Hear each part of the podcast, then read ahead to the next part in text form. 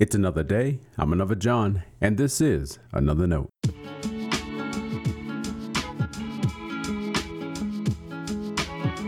Today's edition of Another Note is titled Let's Rejoice.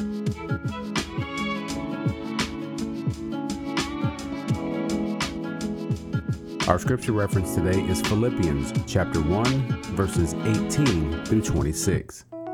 As always, may the Lord add a blessing to the reading and hearing of his holy word.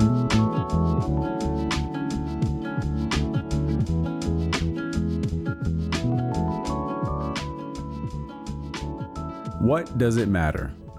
Just this that Christ is proclaimed in every way, whether out of false motives or true and in that I rejoice. Yes, and I will continue to rejoice, for I know that through your prayers and the help of the Spirit of Jesus Christ, this will turn out for my deliverance. It is my eager expectation and hope that I will not be put to shame in any way, but that by my speaking with all boldness, Christ might be exalted now as always in my body whether by life or by death. For to me, living is Christ and dying is gain. If I am to live in the flesh, that means fruitful labor for me, and I do not know which I prefer. I am hard pressed between the two. My desire is to depart and be with Christ, for that is far better. But to remain in the flesh is more necessary for you. Since I am convinced of this, I know that I will remain and continue with all of you for your progress and joy in faith, so that I may share abundantly in your boasting in Christ Jesus when I come to you again. This is the word of our Lord. Thanks be to God.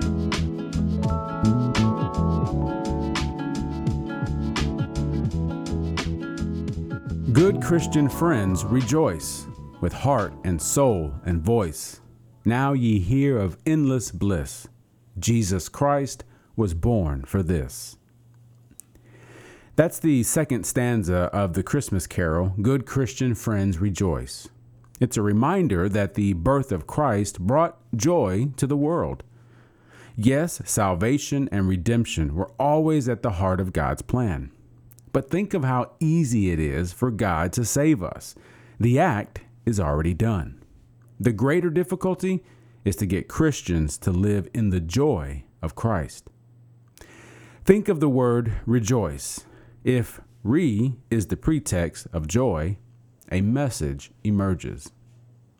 When someone asks you to redo something, that means you need to do it again. To rethink something over means you put thought into the subject again.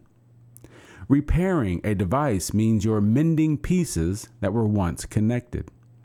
And if you're asked to repeat something, it means you peated it once and you need to peat it again. Using the same logic, the word rejoice calls us to again be joyful.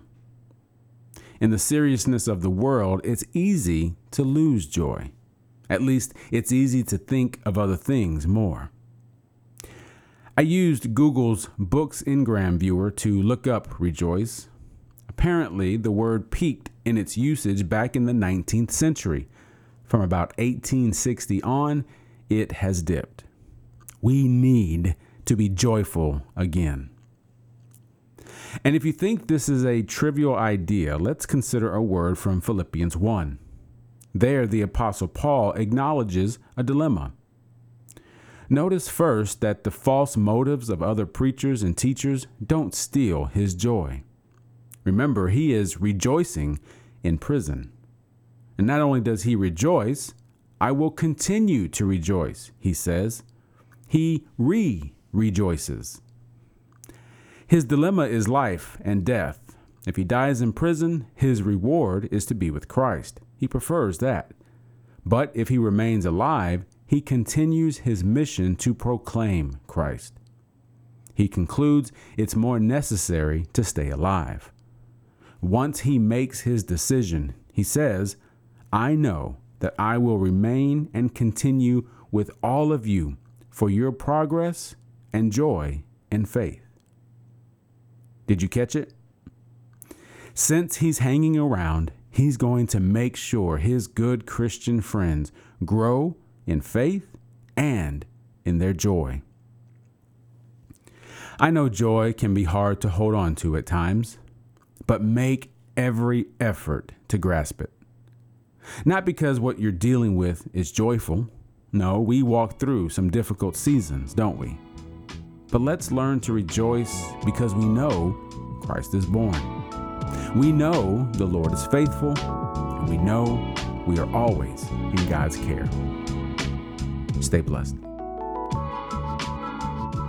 Thanks for always supporting Another Note. This is our daily devotional.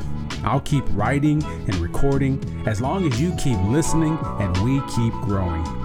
If you ever find another note on iTunes or anywhere else podcasts are available, make sure to leave a review so others can join us.